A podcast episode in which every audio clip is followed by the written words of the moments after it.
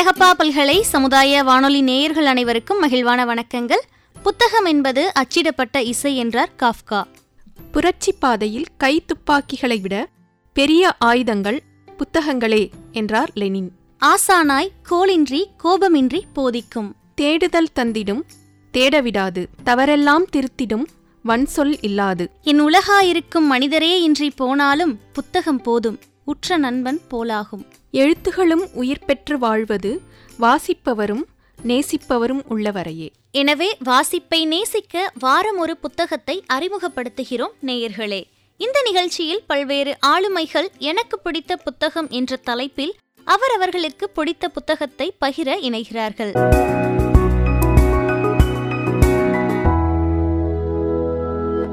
அந்த வரிசையில் இன்று நம்மோடு இணைய இருப்பவர் நாராயணன் அவர்கள். இவர் காரைக்குடி அருகே உள்ள கண்டனூரை சேர்ந்தவர். தற்போது சென்னையில் தகவல் தொழில்நுட்பத் துறையில் வேலை செய்து வருகிறார். இயற்கை வேளாண்மை மற்றும் தற்சார்பு பொருளியல் தளங்களில் ஆர்வம் கொண்டு ஈடுபட்டு வருகிறார். வாங்க நேயர்களே இந்த வாரம் எனக்கு பிடித்த புத்தகம் நிகழ்ச்சியில நாராயணன் அவர்கள் பகிரும் புத்தகத்தை பத்தி நம்ம கேட்கலாம்.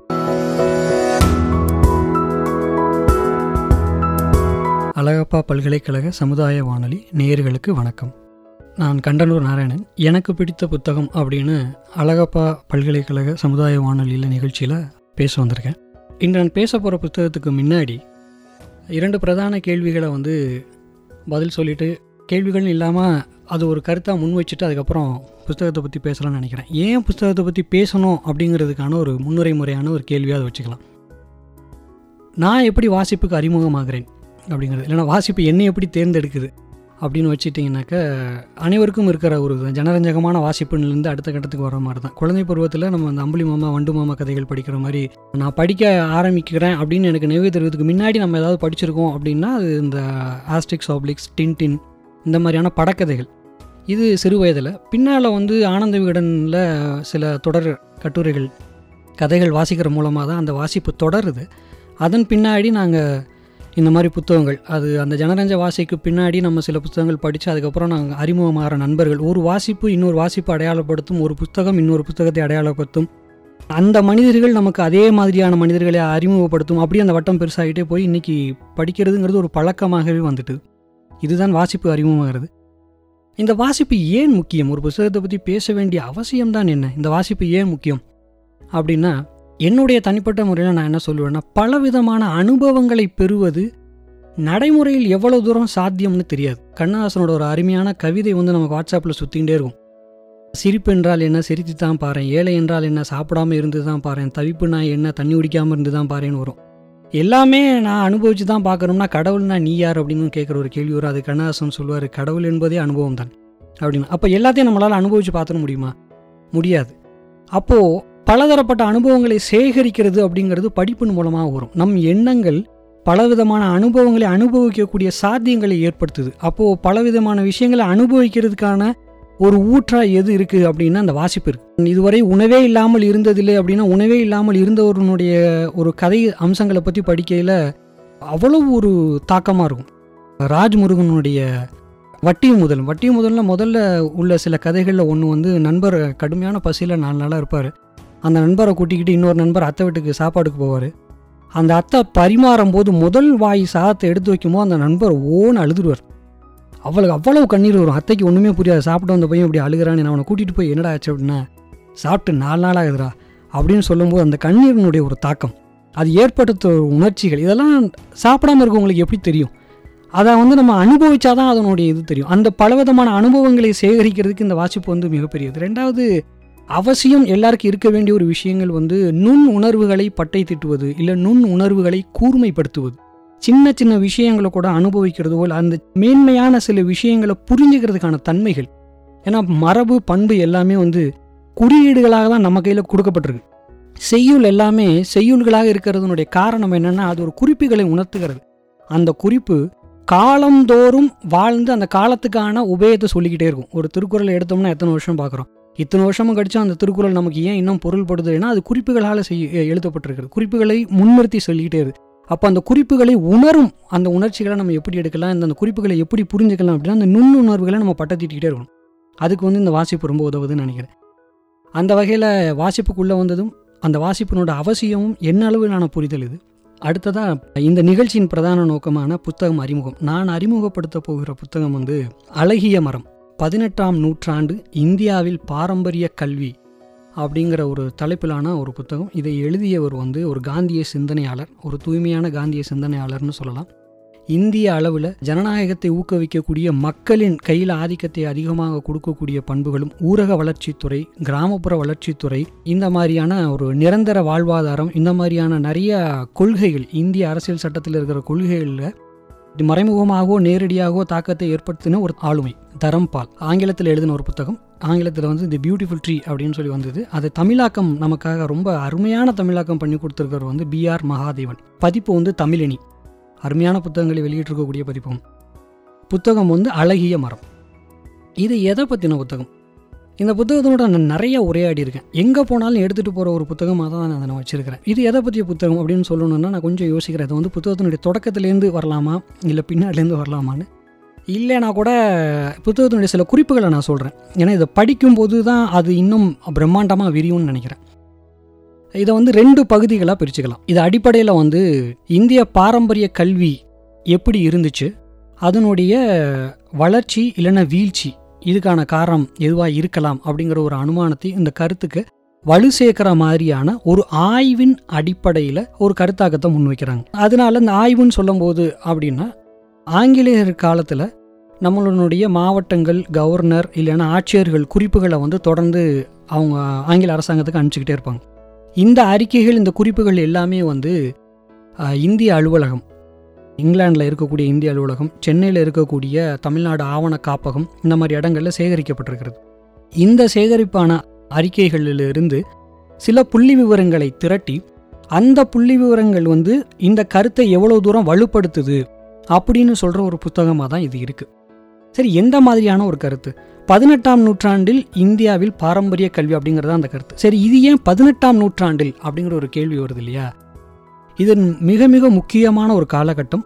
அநேகமாக கல்வியை பற்றி பாரம்பரிய கல்வியை பற்றி பேசக்கூடியவர்கள் ரொம்ப மெலிதாக கடந்து போன இல்லைன்னா கவனிக்கப்படாத ஒரு காலகட்டமாக இருந்ததுனால தரம்பால் அவர்கள் வந்து இதை முக்கியமான ஒரு காலகட்டமாக எடுத்து பேசுகிறாங்க சரி ஏன்? அப்படின்னா இந்த காலகட்டத்தில் தான் ஆங்கிலேயர்களின் வசம் முழு அதிகாரமும் போகிறது மொத்தமான ஒரு இந்தியாவை அதிகாரத்தின் அடியில் கொண்டு வராங்க. அப்போதான் ஆங்கில முறையான கல்விகள் இங்கே உள்ள வருது. அப்போ இந்த சமயத்தில் இந்திய கல்வி எப்படி இருந்துச்சு அப்படிங்கிற ஒரு சூழலில் தான் இந்த ஆய்வுகள் வந்து அதனுடைய காலகட்டமாக எடுத்துக்குது. இந்த புள்ளி விவரங்களிலிருந்து அவங்க வந்து கல்வியினுடைய தன்மை எப்படி இருந்திருக்கு அப்படிங்கிறத சொல்கிறாங்க அந்த புள்ளி விவரங்கள் அடிப்படையில் இது என்ன ஆயிருக்கு இந்த கல்வி அப்படிங்கிறத சொல்கிறது ஒரு பக்கம். ஆய்வுகள் புள்ளி விவரங்கள் புள்ளி விவரங்கள்லேருந்து ஒரு கருத்தை முன்வைக்கிறாங்க. அந்த ஏற்கனவே சொல்லப்பட்டிருக்கிற ஒரு கருத்துக்கு வலு சேர்க்கிறபடியாக இந்த கருத்தை முன்வைக்கிறாங்க. ஏற்கனவே சொல்லப்பட்டிருக்கிற கருத்து தான் என்ன? அதுக்கு வலு சேர்க்க தான் இந்த புத்தகம் வந்தது? அப்போ அந்த கருத்து தான் என்ன அப்படின்னு பார்த்தா இரண்டாம் வட்டமேஜை மாநாடுக்கு நம்மளது காந்தி அவர்கள் நம்மளுடைய அழகு தமிழில் சொல்லணும்னா பொக்கவாய் தாத்தான்னு சொல்லலாம் இலக்கிய தமிழில் சொல்லணும்னா மகாத்மா காந்தி அண்ணல் காந்தின்னு சொல்லலாம். இவர் வந்து இரண்டாம் வட்டமேஜை மாநாடுக்காக இங்கிலாந்து போயிருக்கிற போது சர்வதேச அரசியல் உறவுகளை பற்றி இருக்கக்கூடிய ஒரு ஒரு நிறுவனத்தில் வந்து பேச அழைக்கிறாங்க. அப்போ அவர் பேசுகிறார் அவர் வந்து ஆயிரத்தி எண்ணூற்றி ஐம்பது லைட்னர் பஞ்சாபின் கல்வி மேற்பார்வை பார்த்த ஒரு அதிகாரியினுடைய அறிக்கையின் அடிப்படையில் அவர் யங் இந்தியா அப்படிங்கிற ஒரு பத்திரிகையில் சில கட்டுரைகள் எல்லாம் வெளியிட்டிருக்கிறார். அந்த அடிப்படையில் அங்கே ஆயிரத்தி தொள்ளாயிரத்தி முப்பத்தி ஒன்றில் அவர் பேச போகும்போது சொல்கிறார் இந்த மாதிரி ஆங்கிலேயர்கள் வந்து இந்தியா அதிகாரம் நல்லா ஊன்றி வந்துக்கிட்டு இருந்த போது இந்திய பாரம்பரிய கல்வியினுடைய அதை பற்றி ஆய்வுகளுக்காக சில விஷயங்களை செய்தாங்க. இந்த கடித போக்குவரத்து காந்தியனுடைய கருத்து ஹெர்டாக்னுடைய ஆய்வு அறிக்கைகள் அதுக்கப்புறம் நம்ம சொன்ன ஆயிரத்தி எண்ணூற்றி ஐம்பதில் லைட்னரோட அறிக்கை அதற்கு முன்னால் பேசின ஆடம் அவருடைய அறிக்கை அதற்கு முன்னாடி மெட்ராஸ் பிரசிடென்சியில் ஆயிரத்தி எண்ணூற்றி இருபத்தி ரெண்டு இருபத்தி ஐந்து அதற்கு முன்னாடி ஆயிரத்தி எண்ணூற்றி முப்பது பாம்பே பிரசிடென்சி அதுக்கு முன்னாடி பெங்கால் ஆயிரத்தி எண்ணூறுகளில் இந்த மாதிரி ஆய்வறிக்கைகள் எல்லாத்தையும் சேகரித்து அதன் பிறகு காந்தி சொன்னதையும் சேகரித்து ஒரு புத்தகமாக வெளியிடுகிறார். அது அப்படி ஒரு கருத்தாக போய்கிட்டு இருக்கு. இது அப்படியே போயிடுச்சு. சில கருத்தாக்கங்கள் சில விவாதங்களோட முடிஞ்சது. ஆயிரத்தி தொள்ளாயிரத்தி அறுபத்தி ஆறில் காந்திய சிந்தனையாளர் இதை எடுத்து தூசி தட்டி இந்த பதினெட்டாம் நூற்றாண்டு கல்வியை பற்றி பேச ஆரம்பிக்கிறாங்க. இது புள்ளி விவரங்கள். காந்தி பேசினார். அது காலகட்டத்தினுடைய கட்டாயமாயிடுச்சு. அப்போ ஹெர்டாக் அவர் வலியுறுத்துறார் நீங்கள் பேசுனது தவறு. நீங்கள் வந்து உங்கள் கருத்தை பின்வாங்கணும்னு. இங்கே தான் வந்து காந்தியை போன்ற ஆளுமைகள் வந்து நமக்கு பெரியவர்களாக தெரிகிறார்கள். என்ன சொல்கிறார் காந்தி அப்படின்னா மிஸ்டர் ஹெர்டாக் நான் சொன்னது தவறாக இருந்தால் நான் தவறு அப்படின்னு சொன்னது எவ்வளோ தூரம் பிரதிபலித்ததோ பிரபலமானதோ அதை விட இரண்டு மடங்கு பிரபலமாகக்கூடிய அளவுக்கு நான் என் மன்னிப்பை கேட்பேன் அப்படின்னு அந்த இடத்துல சொல்கிறார் இந்த வாக்கியம் வந்து என்னை ரொம்ப தொந்தரவு செய்த வாக்கியம் இந்த புத்தகத்தில். நீங்கள் செய்தது தவறு காந்தி நீங்கள் மன்னிப்பு கேட்கணும்னு அவர் சொல்கிறாரு தன் கருத்தை எவ்வளோ தூரம் நம்பியிருந்த மனிதர் சொல்கிறார் நான் என் கருத்தில் நான் பின்வாங்க போகிறது கிடையாது. ஒருவேளை நான் கருத்து தவறாக இருந்தால் நான் சொன்னது உலகம் பூரா பிரதிபலிச்சது அப்படின்னா ரெண்டு உலகத்துக்கு பிரதிபலிக்கிற மாதிரி நான் மன்னிப்பு கேட்குறேன்னு சொல்கிறார் அந்த கருத்தினுடைய தீவிரம் எவ்வளவு தூரம் வருது அப்படின்னா காந்தி இல்லாத காலகட்டத்திலே ஒரு முப்பது வருஷம் கழித்து ஒருத்தர் இந்த புத்தகத்தை தூசி தட்டுறார். ஒரு பத்து வருஷம் இதுக்காக ஆய்வு பண்ணுறார் ஆய்வு பண்ணி ஆயிரத்தி தொள்ளாயிரத்தி எண்பதுலையோ எழுபதுனுடைய கடைசியிலேயே எண்பதுலையோ இந்த புத்தகம் வருகிறது. ஆங்கிலத்தில் வருகிறது பியூட்டிஃபுல் ட்ரீ அப்படின்னு. இந்த ஆய்வுகள் புள்ளிவிவரங்கள் அடிப்படையில் அவங்க என்ன சொல்ல வர்றாங்க அப்படிங்கிறத அந்த புத்தகம் சொல்லுது. இதை படித்ததுக்கப்புறம் தான் நம்ம இந்த புத்தகம் என்ன சொல்ல வருது அப்படின்னா ஒவ்வொரு வாசகமும் முடிவு பண்ணணுங்கிறது என்னுடைய தனிப்பட்ட அபிப்பிராயம். இதில் ஒரு பகுதி நான் சொல்லிட்டேன். இன்னொரு பகுதி இந்த புத்தகத்தில் தொடப்பட்டிருக்கிற ஆரம்பகட்ட வரலாறு. இந்த பதினெட்டாம் நூற்றாண்டு ஆங்கிலேயர்கள் கல்வி உள்ளே வருது. ஆங்கிலேயர் என்ன விதமான கல்வியை உள்ளே கொண்டு வர்றாங்க? இந்திய பாரம்பரிய கல்வியினுடைய அளவு எப்படி இருக்குது அப்படிங்கிறதுக்கு இந்த வரலாறையும் கொஞ்சம் முன்வைக்கிறார் அப்படி என்ன வரலான்னு பார்த்து இந்த புத்தகத்தில் கொஞ்சமாக தான் இருக்குது நான் மிச்ச விஷயங்களை அந்த காலகட்டம் ஒட்டி சர்வதேச அளவில் நடந்த சில விஷயங்களை சொல்கிறேன் பதினெட்டாம் நூற்றாண்டில் பாதியில் அமெரிக்கா தன்னுடைய தாய்நாடான இங்கிலாண்டோட போரிட்டு தன்னுடைய விடுதலையை அடைகிறார்கள். அதுக்கு உதவி செய்தவர்கள் மறைமுகமாகவோ நேரடியாகவோ ஒரு கட்டத்தில் பிரெஞ்சுக்கும் அது தேவையாக இருக்குது தேவையில்லாமல் இருக்குது இருந்தாலும் அவங்க வந்து அமெரிக்கர்களுக்கு உதவி செய்கிறார்கள். அந்த உதவியினுடைய பாதிப்பாகவும் அதே சமயம் பிரெஞ்சினுடைய போதாக்குறை பொருளாதார பின்னடைவு நிறுவனத்தன் நிறுவனத்தின் போதாக்குறைகள் இதனுடைய காலத்தினாலையும் அதைத் தொடர்ந்து பிரெஞ்சு ரெவல்யூஷன் புரட்சி வருகிறது. அங்கே பிரெஞ்சு அரசு சரிகிறது. அதுக்கப்புறம் அங்கே மக்கள் வந்து கையில் எடுக்கிறாங்க. அதிகாரத்தை அது சரியாக வரல. அவர்கிட்டேருந்து நெப்போலியன்ட்ட போகுது. நெப்போலியனுடைய வீழ்ச்சிக்கு அப்புறம் அங்கே வந்து வரலாறை தொடங்குகிற ஒரு இயந்திர புரட்சி இண்டஸ்ட்ரியல் ரெவல்யூஷன் ஆரம்பிக்குது. முதல் இண்டஸ்ட்ரியல் ரெவல்யூஷன் சொல்கிற முதல் இயந்திர புரட்சி ஆரம்பிக்குது. அப்போ தான் இயந்திரங்கள் மூலமாக நூலாலைகள் நிறைய உற்பத்தி நிலையங்களை உண்டாக்குறாங்க அந்த சமயங்களில் தான். அந்த சமயங்களில் தான் இங்கிலாந்தில் இந்த மாதிரி நிறுவனங்கள்லாம் நிறையா வர ஆரம்பிக்குது. இது வந்து பதினெட்டாம் நூற்றாண்டு நம்முடைய பிற்பகுதிகளில்.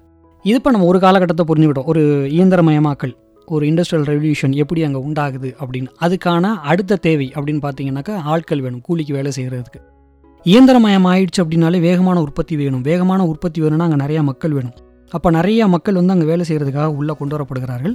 அங்கே வந்து குழந்தைகள் எது எதுன்னு எல்லாரையும் உள்ளே கொண்டு வராங்க. கான்ட்ராக்ட் லேபர்ஸ் இந்த மாதிரி எல்லாரும் குழந்தைகள் முதற்கொண்டு எல்லாருமே வேலை செய்யணும் அப்படிங்கிற ஒரு சூழல் வருது. சரி இது ஒரு காலம். இங்கே இங்கிலாந்துக்கு நம்ம இப்போ வந்துட்டோம்.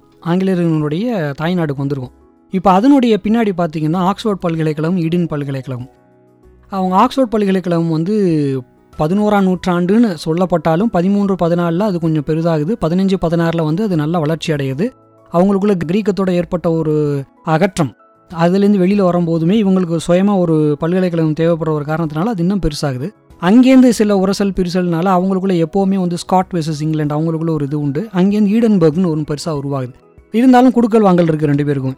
பதிமூணாம் நூற்றாண்டில் ஆக்ஸ்போர்ட் அப்படின்னா பதினாறாம் நூற்றாண்டில் பதினஞ்சாம் நூற்றாண்டில் ஈடன்பர்க். இங்கே கல்வி கற்ற பிரபுக்களும் மகான்களுமே தான் அரசு அதிகாரிகளாக வருகிறார்கள். இங்கே படித்தா மட்டும்தான் இங்கே அதிகாரியாக வர முடியும். இல்லைன்னா இங்கே படித்தவங்க தான் அதிகப்படியான அதிகாரிகளாக வர்றாங்க ஈஸ்ட் இந்தியா கம்பெனிக்கு அவங்க ஈஸ்ட் இந்தியா கம்பெனி வந்ததுக்கப்புறம் காலனியெல்லாம் வியாபிக்கிறாங்க.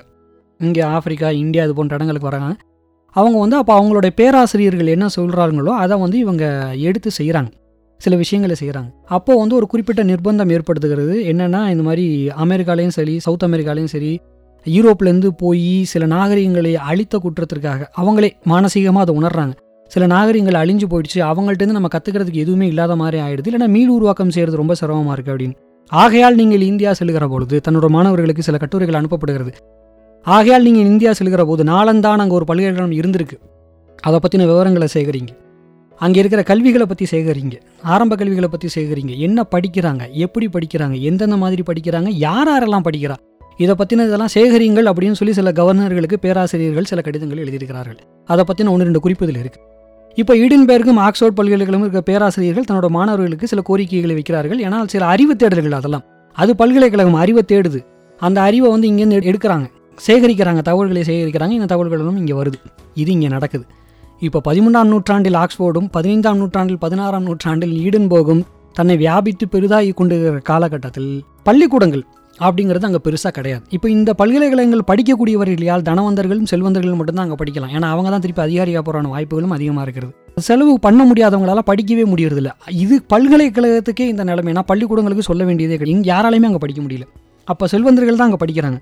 சரி இது ஒரு புள்ளி. இன்னொரு புள்ளி இப்போ நம்ம வந்து இயந்திர புரட்சி சொல்கிறோம் இண்டஸ்ட்ரியல் ரெவல்யூஷன் சொல்கிறோம் இண்டஸ்ட்ரியல் ரெவல்யூஷனுக்கு வரபோது மக்கள் எல்லாம் வேலைக்கு கட்டாயப்படுத்தப்படுகிறார்கள் குழந்தைகள் எல்லாம் கட்டாயப்படுத்தப்படுகிறார்கள். அப்போது இவங்களை எல்லாத்தையும் ஒரு கூட்டத்தை நிர்வகிப்பதற்கு ஒரு நிறுவனமயமாக்கல் தேவைப்படுகிறது. கூட்டமாக இருந்தால் கலைஞ்சு போயிடும் சொன்னால் கேட்க மாட்டாங்க. ஒரே சச்சரவாக இருக்கும். அப்போ இவங்களெல்லாம் கட்டளைக்கோ கொள்கைக்கோ சட்டங்களுக்கோ உட்படுத்தப்பட வேண்டிய ஒரு சூழல் அங்கே உண்டாகுது. ஒரு சட்டம் ஒரு கொள்கை ஒரு கூற்று அப்படின்னா எல்லாரும் அங்கே கேட்கணும். அப்போ அவங்கள வந்து கட்டுப்படுத்துகிற ஒரு நிறுவனம் தேவைப்படுகிறது. அப்போ அவர்களுக்கு என்ன செய்கிறாங்க பரோபகார பள்ளிகள் சேரிட்டி ஸ்கூல்ஸ் அப்படின்னு சொல்லிட்டு மிஷனரிஸ் அவங்க வந்து பரோபகார பள்ளிகள் வருது. அந்த பரோபகார பள்ளிகளினுடைய வேலைகள் என்னவாக இதெல்லாம் ஒரு இவங்க வந்து அங்கேருந்து கிடைக்கிற சில தரவுகள் மூலமாக ஆசிரியர்கள் எடுக்கிற சில முன்னுரைக்கிற இல்லை யூகிக்கிற சில விஷயங்கள். தரவுகளின் அடிப்படையில் அந்த யூகம்லாம் பண்ணுறாங்க அப்போ இந்த பள்ளிகள் எல்லாம் நம்ம ஒழுக்கம்னு சொல்கிறோம் இல்லையா? அந்த ஒழுக்கம் அதை வந்து நிறுவனமாக்கப்பட வேண்டிய அப்படிங்கிறப்போ இந்த பரோபகார பள்ளியில் இதெல்லாம் சொல்லிக் கொடுக்கப்படுகிறது. அடிப்படை கணக்கு அடிப்படை மொழி ஒழுக்கம் கட்டுப்பாடு இதெல்லாம் அந்த பரோபகார பள்ளியில் சொல்லிக் கொடுக்கப்படுகிறது. அப்போ வேலைக்கு ஒரு பெரிய இயந்திரம் ஒரு தொழிற்சாலை உற்பத்தியாளர் அந்த பிள்ளைகளை ஏழு வருஷம் வரைக்கும் அவங்க வேலைக்கு வச்சுருந்தாங்கன்னா குறைஞ்சது நாலுலேருந்து அஞ்சு வருஷம் வரைக்கும் அவர்களுக்கு பள்ளி படிப்பு சொல்லிக் கொடுக்க வேண்டிய கட்டாயம் அந்த தொழிற்சாலைகளுக்கு உண்டாகுது. இந்த கட்டாயம் அந்த பரோபகார பள்ளிகள் மூலமாக நடக்குது. ஒரு கட்டத்தில் இதுவும் வீழ்ச்சியாகுது. அப்புறம் ஞாயிற்றுக்கிழமை மட்டுமாவது நீங்கள் பள்ளிகளுக்கு வாங்குங்கிறாங்க. அதன் பிறகு இன்னொரு ஒரு செயல்பாடு தான் வந்து இந்த பள்ளிகளை வந்து பிரம்மாண்டமாக பெருக்கியது என்ன அப்படின்னா ஒரே வகுப்பு பள்ளிக்கூடம் மாதிரி அது. பெரியவர்கள் இளையவர்களுக்கு சொல்லிக் கொடுப்பாங்க.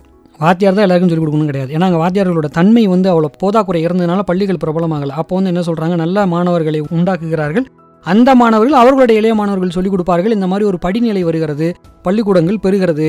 இது எல்லாமே வந்து பதினெட்டாம் நூற்றாண்டின் பிற்பாடுகள் இந்த சமயத்தில் நீங்கள் இந்த புத்தகத்தை படிங்க. இந்தியாவினுடைய பாரம்பரிய கல்வி எந்த நிலையில் இருந்துச்சு? அப்படிங்கிறத நாம் புரிஞ்சுக்கலாம். அப்போது ஒன்று தரைமட்டத்திலிருந்து மேல் நோக்கி சிகரத்தை நோக்கி ஏறி கொண்டிருக்கிறது. இன்னொன்று நண்பர்களே சிகரத்தில் இருந்த சில கல்வி புலங்கள் கீழே சரிகிறது அப்படிங்கிற உண்மையை நம்ம புரிஞ்சுக்கலாம். இந்த கருத்தை ஏன் நான் முன்வைக்கிறேன் அப்படிங்கிறது இந்த புத்தகம் எப்படி முன்வைக்கிறது அப்படிங்கிறது நம்ம சொன்னதுக்காக அது சரியாக இருக்கணும்னு அவசியம் கிடையாது. நம்ம அதை படிக்கிற போது நமக்கு தெரியும். நம்மளுடைய நம்மளுடைய அறிவு நம்மளை எங்கேயோ ஒரு இடத்துல ஒரு கேள்வி கேட்கும். ஆமா இல்லை இது நமக்கு தெரியும்ல முன்னாடி அப்படின்னு. நம் பள்ளிக்கூடங்களில் சொல்லிக் கொடுக்காத பலவற்றுகளை பெற்றோர்களும் நம் தாத்தா பாட்டிகளும் சொல்லிக் கொடுத்துருப்பாங்க. இது யார் மூலமாக அவள் தாத்தா பாட்டிக்கு சொல்லி எழுது எழுத படிக்க தெரியாது அப்படின்னு சொல்லிக்கிட்டு இருந்த ஒரு ஃபேஷன் மாதிரி இருந்த காலம்லாம் இருந்தது. அது வந்து ஏன் அப்படின்னு சொல்லியிருக்காங்க அப்படின்னா இந்த வீழ்ச்சி செல்வந்தர்கள் அல்லாத பிள்ளைகளை இங்கே இந்த பள்ளிக்கூடத்துலையும் கொண்டு போய் சேர்க்க முடியல ஆங்கிலேய பள்ளிக்கூடத்துலையும் கொண்டு போய் சேர்க்க முடியல. ஏன்னா அங்கே அவர்களுடைய பள்ளிகளில் பணம் கட்டி படிக்க வைக்கிறதுக்கான வாய்ப்பும் இவர்களுக்கு அமையவில்லை. இவங்க ஊர்லேயே கிராமத்தில் இருக்கிற தொடக்கப்பள்ளியும் இல்லாமல் போய்விட்டது. இது இல்லாமல் போய்விட்டதுக்கு இன்னொரு மிக முக்கியமான காரணம் வந்து நீங்கள் அனைவரும் இந்த புத்தகத்தை படிக்கணும்னு நினைக்கிறேன். ஏன்னா எல்லாத்தையும் சொல்லிட்டு புத்தகத்தோட விஷயம் இல்லாமல் போயிடும். இதுதான் இந்த புத்தகத்தினுடைய அறிமுகம். அழகிய மரம் பதினெட்டாம் நூற்றாண்டு இந்தியாவில் பாரம்பரிய கல்வி.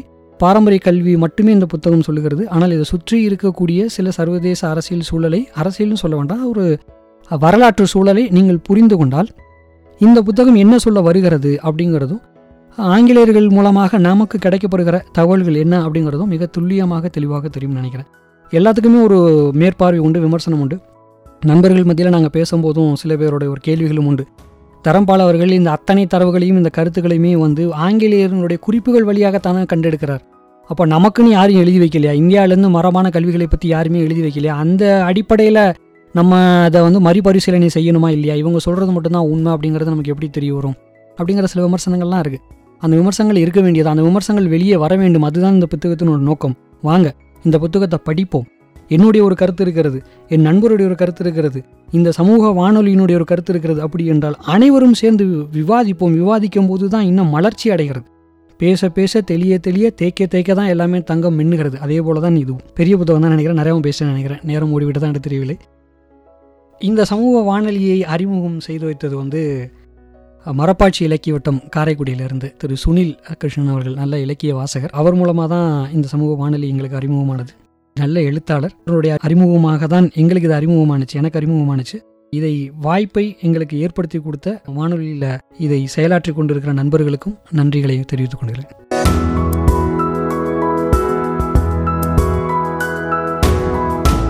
நம்ம எல்லாரும் தொடர்ந்து இணைந்திருப்பது அழகப்பா பல்கலை சமுதாய வானொலி இது காரைக்குடியின் முதல் வானொலி. இன்னைக்கு நம்ம வானொலியில எனக்கு பிடித்த புத்தகம் நிகழ்ச்சியில கண்டனூரை சேர்ந்த நாராயணன் அவர்கள் பகிர்ந்த அழகிய மரம் அப்படிங்கிற புத்தகத்தை பத்தி நம்ம கேட்டு ரசிச்சோம். இந்த புத்தகத்தை பத்தி நீங்க மேலும் அறியணும்னா கண்டிப்பா இந்த புத்தகம் வாங்கி நீங்க படிங்க. இந்த நிகழ்ச்சி பற்றிய கருத்துக்கள் பின்னூட்டங்கள் நம்ம அழகப்பா பல்கலை சமுதாய வானொலியின் மின்னஞ்சல் முகவரிக்கு வரவேற்கப்படுகின்றன. மறக்காம உங்களுடைய கருத்துக்களை அனுப்ப வேண்டிய மின்னஞ்சல் முகவரி com radio at Alagappa university dot AC dot in நன்றி நேயர்களே.